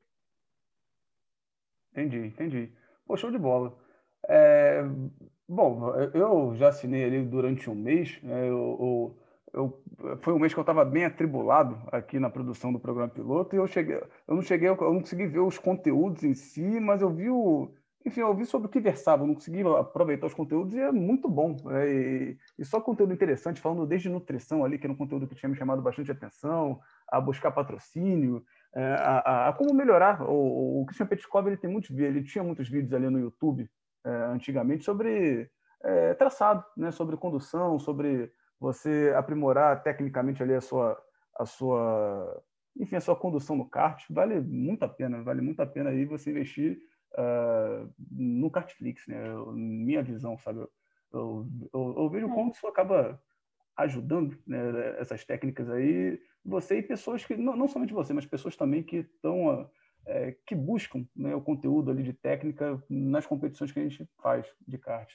É... Isso é verdade. E, e não adianta ter, como eu falei anteriormente, né? Não adianta Sim. você ter só a teoria se você não tiver a prática. Por, pensando nisso, né, é, nós da Kartflix também fizemos parcerias com alguns kartódromos, no qual você ganha vinte por cento de desconto para você ir treinar, para você é consumir o conteúdo É, para você consumir o conteúdo teórico e depois colocá-lo em prática.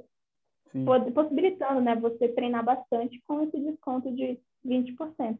Sim, não, sim. não tem como. Teoria sem a prática, não tem é, como. Não faz, não, não, não rola. Bom, nesse bloco aqui, Tereza, eu queria falar um pouquinho sobre a Look.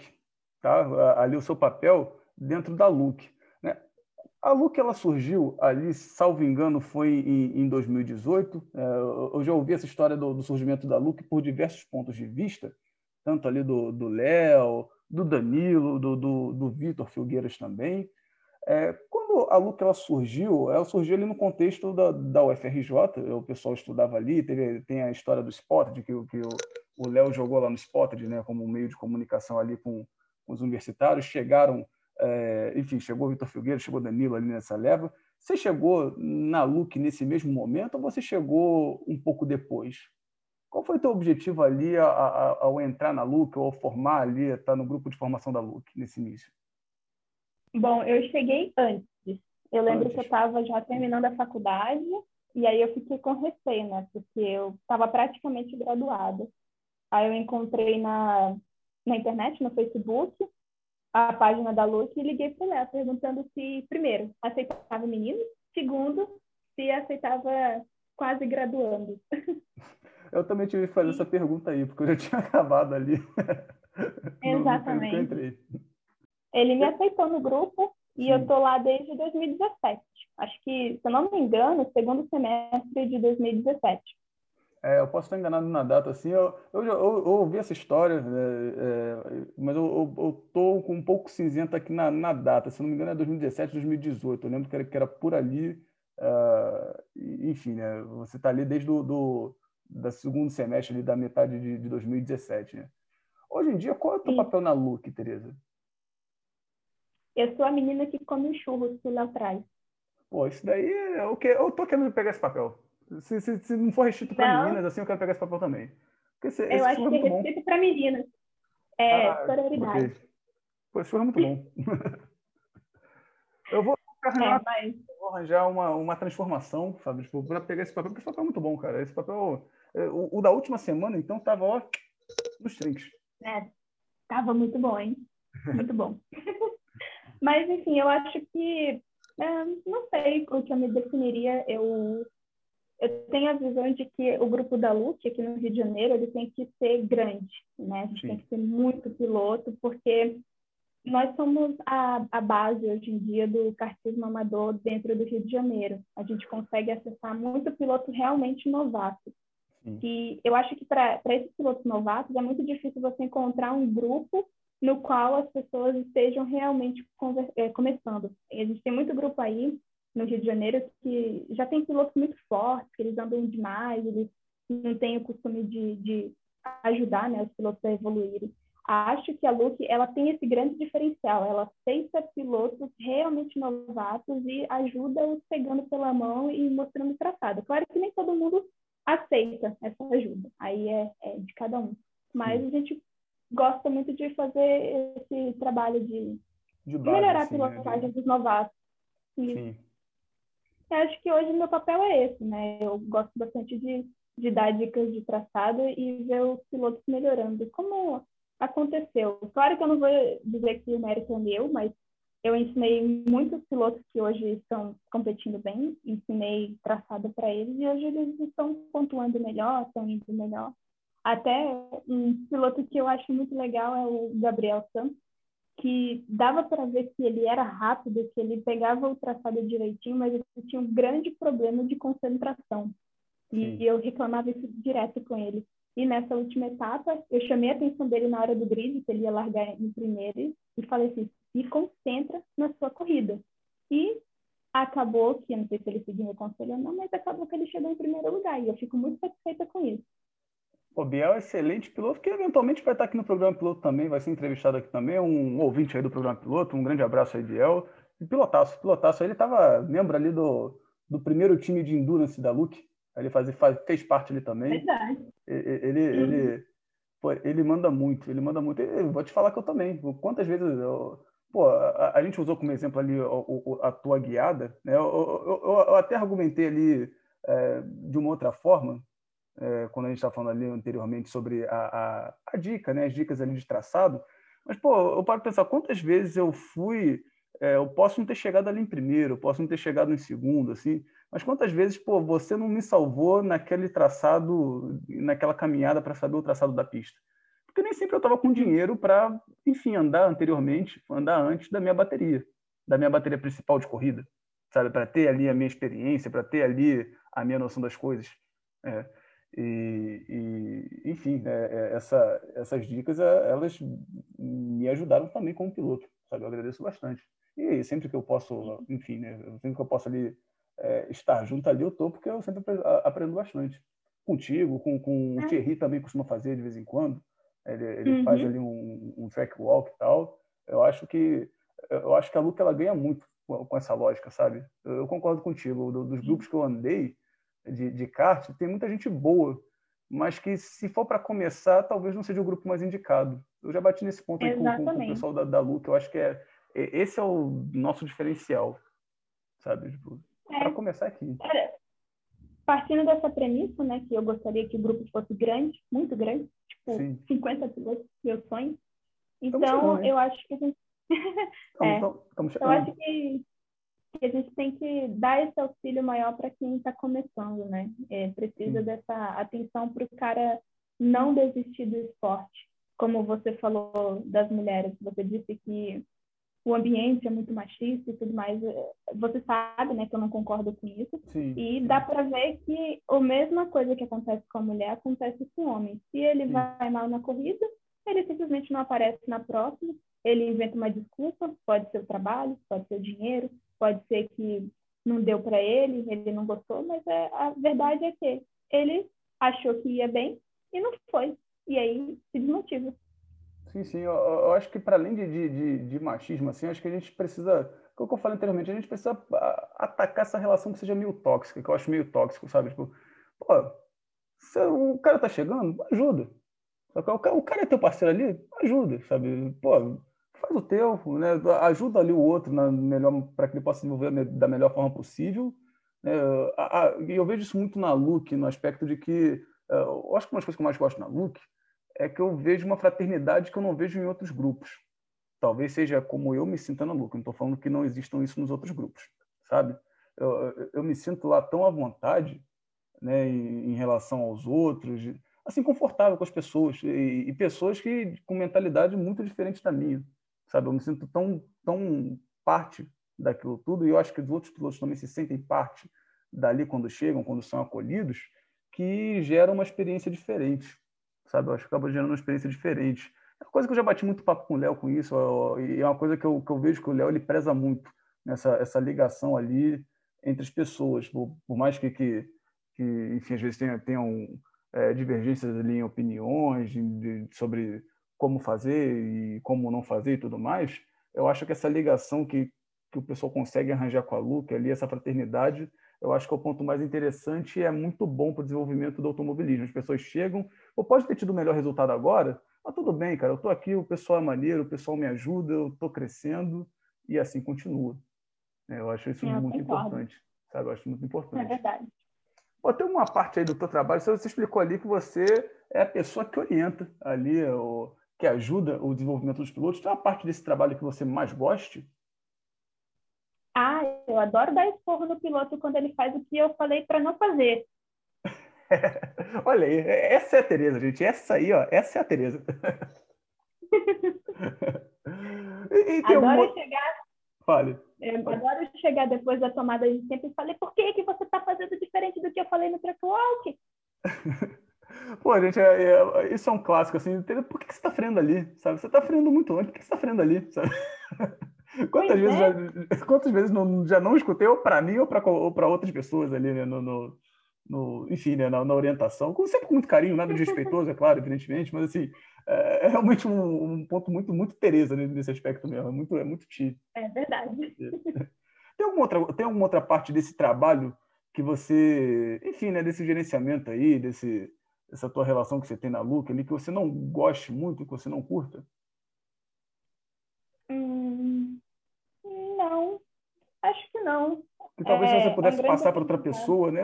Assim, dos ofícios administrativos que, que, que, que tem na Luca, talvez se você pudesse passar para outra pessoa, você passaria, sabe, alguma parte ali do trabalho?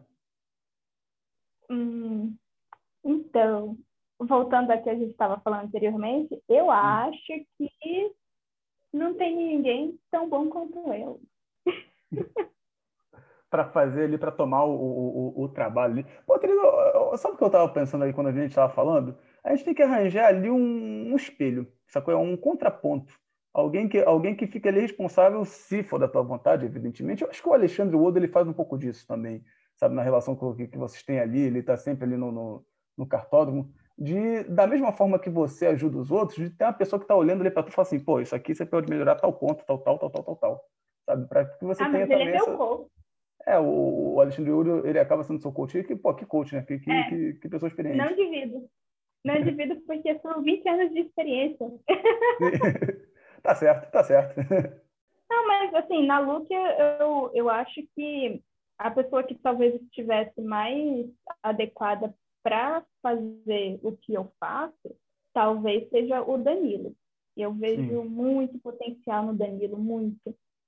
Só acho que, como ele é muito novo, né? Ele é mais novo do que eu, falta experiência e um pouco de inteligência emocional para ele, porque... Às vezes ele assume aquele problema, aquela responsabilidade de, de tal forma que faz mal para ele. E Sim. não é esse o objetivo. Entregar uma atividade para que ele faça e essa atividade deixá-lo tão preocupado a ponto de fazer mal. Então, Sim, por claro. Isso que hoje em dia é, a gente está dando as atividades para ele progressivamente, porque dá para ver que ele se preocupa demais. E para um garoto tão novo, ele não precisa dessa preocupação estrondosa. Pô, eu também acho que ele faz muito bem feito. Eu, eu entrevistei, né? Ele contou uma história bem, bem bonita assim, é, dele, né? E, e, e como você foi bem importante para ele, né? Dentro do, do, enfim, do contexto todo das coisas que estavam acontecendo com ele. Eu, é, é só, foi só uma das coisas que eu falei assim, caraca, cara, eu, eu, olha o quão eu admiro, né? Eu admiro tanto o Danilo quanto a você, né? E, eu, e a Lupe de uma maneira geral, sabe? De poder ajudar eu os outros. Falei. Não tem ninguém tão bom quanto eu. Mas tá certo, cara. Eu, pô, eu, eu, sou, eu tô aqui para concordar e para perguntar. Eu, eu tô aqui para concordar e perguntar. E eventualmente então, questionar também. Concorda aí que não tem machismo. Oi? Concorda aí que não tem machismo. Não, aí você já tá, você já tá, você já tá pedindo demais da minha pessoa. Aí você, você já tá fazendo uma armadilha aqui para mim. Essa, essa aí eu não posso ir contigo. Mas tem muitas aí afirmativas que você pega, que você fala que eu pego o seu vácuo e, e, e sigo atrás, eu concordo. Tá certo. Ó, Tereza, deixa, deixa eu te perguntar aqui uma parada, né? É, até uma curiosidade também, assim, enquanto piloto concorrente, sabe? Você tem alguma temporada específica na Look que tenha sido a sua favorita por algum motivo? Uhum. Tem sim. É, eu gostei muito de disputar o ano de dois mil e dezenove, segunda... segunda temporada, né? Seria Sim, segundo, segundo semestre. semestre. É, porque o, o Vitor Figueira me deu um trabalho. Ele dá, né, cara? Ele podia ser ministro. Ele podia ser ministro da economia. Pois é. Mas foi difícil ganhar esse campeonato, que, na verdade, foi a minha primeira vitória de campeonato na Look. Foi difícil porque ele ficou me atrapalhando. Ele ficou lá tentando disputar comigo o campeonato até o final. Ai, cara, é, pô, agora, agora vou, vamos aproveitar que, que, que o Filgueiras não está aqui e, e vamos desabafar. Pô, às vezes você quer passar o Vitor, né, cara? E, e ele fecha a porta na medida exata que você não consegue. Já, já passou por é. essa situação? Já, por isso que eu estou agora nessa vibe de furar pneu. Está me atrapalhando, eu vou furar pneu. Ele, ele deixa assim, por exemplo, o kart tem, sei lá, vamos supor que o kart tenha um metro e meio de largura. Vamos supor assim, ele deixa ali um metro e meio para você passar. Aí, entre um metro e meio tem barreira de pneu e o carro dele. Sabe? Você, se você não for naquele um metro e meio, sabe? Você, você não passa. É ele, ele, ele faz muito bem feito, assim, né? O, a defesa de posição. Eu, eu, eu ressaltei isso com ele quando eu entrevistei. Eu, ele, ele, ele, eu acho um dos mais... Não sei se é a tua opinião, mas eu acho ele um dos mais difíceis de se ultrapassar dentro da liga. Sabe? É, eu tenho que confessar que, em base à última etapa, você me deu uma canseira também, eu não consegui te passar. Pô, aí você tá aí, vai descendo aqui, ó. Eu tô, me sinto ali, ó. Me sinto lisonjeado quando eu ouço uma dessa. Eu fico, eu fico rubro quando eu ouço um elogio desse teu, sabe? Ah, mas é verdade, né? Você ficou liberando a corrida por quinze minutos. Pô, foi, foi, foi, foi truncado. Foi truncado. Foi, foi, é. foi maneiro. Foi bonito. Foi, lembra que eu falei? Lembra que eu falei? Pô, foi bonito. A gente estava conversando assim, pô, foi bonito para quem viu. Eu, eu sou muito preocupado uhum. com isso, sabe? Tipo, pô, a corrida tem que ser bonita para quem vê. É claro, para mim ser bom para mim, se eu, se eu vencer, pô, muito melhor. Se não, se eu não vencer, mas se eu tiver, eu, eu tenho essa relação. Você, eu, eu até te pergunto se você tem essa relação também, sabe? Assim, pô, é claro que eu quero vencer, mas eu quero fazer bonito, eu quero, eu, eu quero sentir que eu ataquei o máximo possível o meu adversário. Se eu ganhei, muito que bem. Se eu não ganhei, tá ok, sabe? Tipo, desde que eu tenha uhum. saído com aquela sensação de que eu ataquei de uma maneira que as pessoas falam assim, pô, o Alan foi selvagem, ele atacou, ele não venceu, porque assim, vencer é do jogo. Se a gente pode vencer, a gente pode perder. Acontece, sabe? É. Assim, se eu, se eu não saio com essa sensação, eu, eu fico puto comigo, sabe? E, e uhum. é muito porque às vezes a gente não tem o ritmo pra, pra fazer isso, né? Às vezes, pô, tá andando lá pra trás, uhum. as coisas acontecem. É, mas é, eu, eu sou muito vaidoso nesse aspecto, para pensar bem assim, sabe? Não sei se você, você uhum. é assim também, você tem, você opera por outros parâmetros, como é que você vê, assim, essas coisas? Ah, eu vou para ganhar. Tu vai para ganhar, né? Tá certo, é. tá, tá certo. Claro que, como a gente conversou anteriormente, eu, não, eu evito jogar sujo, né? Não costumo Sim. fazer coisas hum, ruins, assim. Mas eu vou para ganhar. Sim, não, tá certo, tá certo, tá certo. Eu, eu, eu, acho bonito, muito, eu, eu acho muito interessante porque, assim, eu, eu, eu, eu, sabe que isso essa foi uma observação que eu não tive nem no meu roteiro original quando eu fui montando o roteiro para entrevistar os pilotos, mas conforme eu fui entrevistando, eu fui percebendo como é que os pilotos, seja no virtual, seja no, no kartismo, seja no real, eles percebem automobilismo e corrida de maneira diferente, sabe? Do tipo, o que é importante para uhum. ele, sabe? E eu achei isso muito interessante, eu acabei achando isso muito interessante, vira e mexe eu acabo... perguntando para ver, né? Acaba sendo percepções diferentes de, de algo que nós dois amamos, que é o automobilismo, sabe? Uhum. Verdade. Deixa eu te perguntar aqui, né? Na verdade, eu vou pedir para você me explicar, você como uma das diretoras da Look, é, em breve nós teremos aí um evento da Look. Né? Você pode falar quando vai ser o próximo evento e onde que vai ser e explicar como é que funciona o campeonato para aquelas pessoas que possam estar interessadas em correr conosco? Uh, a Look tem o objetivo principal, né, de atrair pessoas que estão agora se graduando, estão numa fase difícil da vida, que é aquela fase que você não sabe o que quer, mas quer tudo, e a Look está aí para isso, para aceitar quem gosta de automobilismo, quem quer competir de kart e quem quer aprender também a pilotagem, porque a gente tem tudo isso na Look. E gostaria de convidar você que está se graduando, está se pós-graduando, a correr com a gente na próxima etapa, que eu não sei a data, mas vai ser no Rio Kart.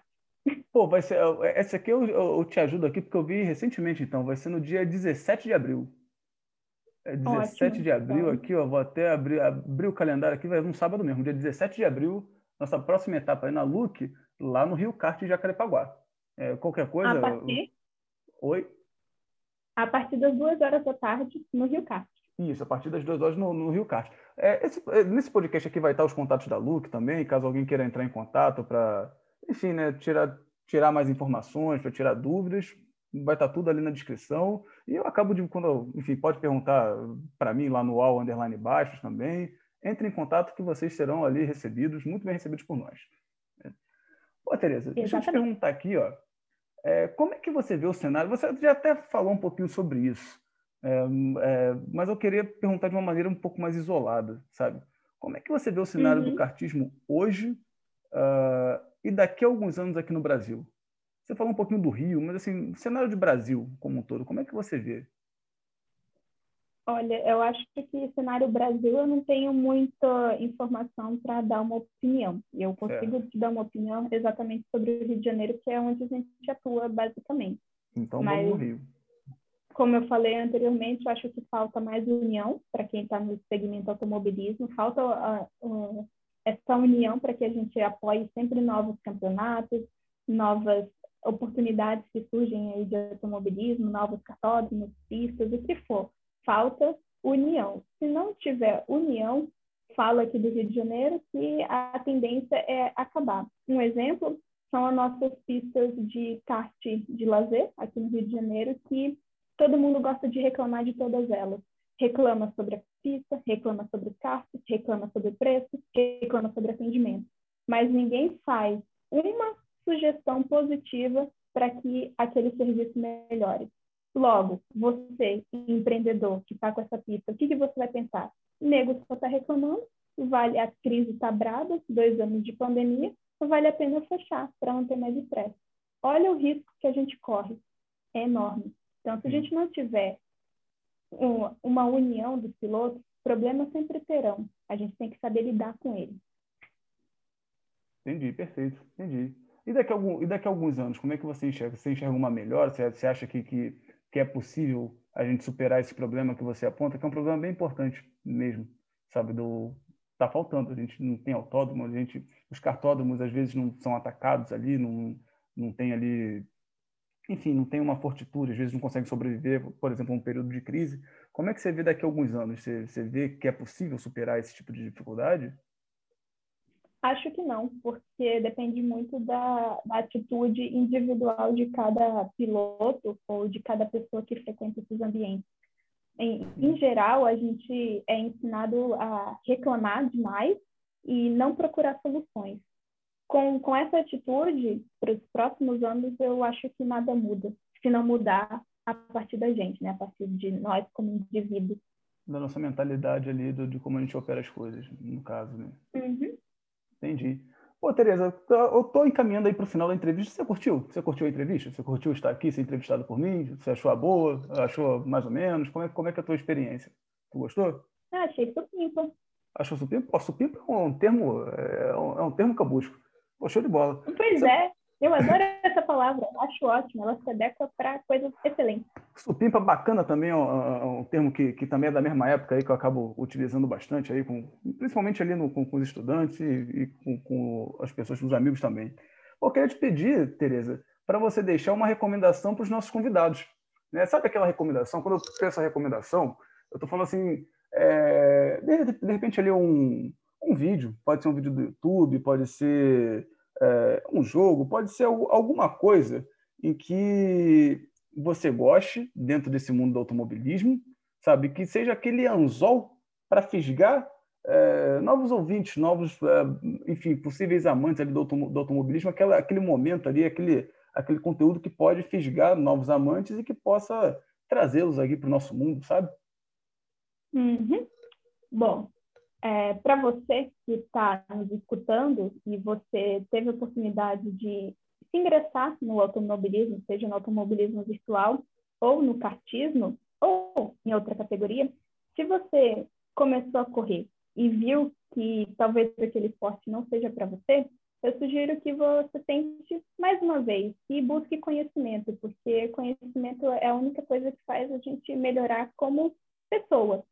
Portanto, gostaria de indicar a plataforma Kartflix, que lá tem todas as teorias de como você pode fazer o traçado, equipamentos que você pode começar a comprar para você ter segurança, né, em praticar o kartismo.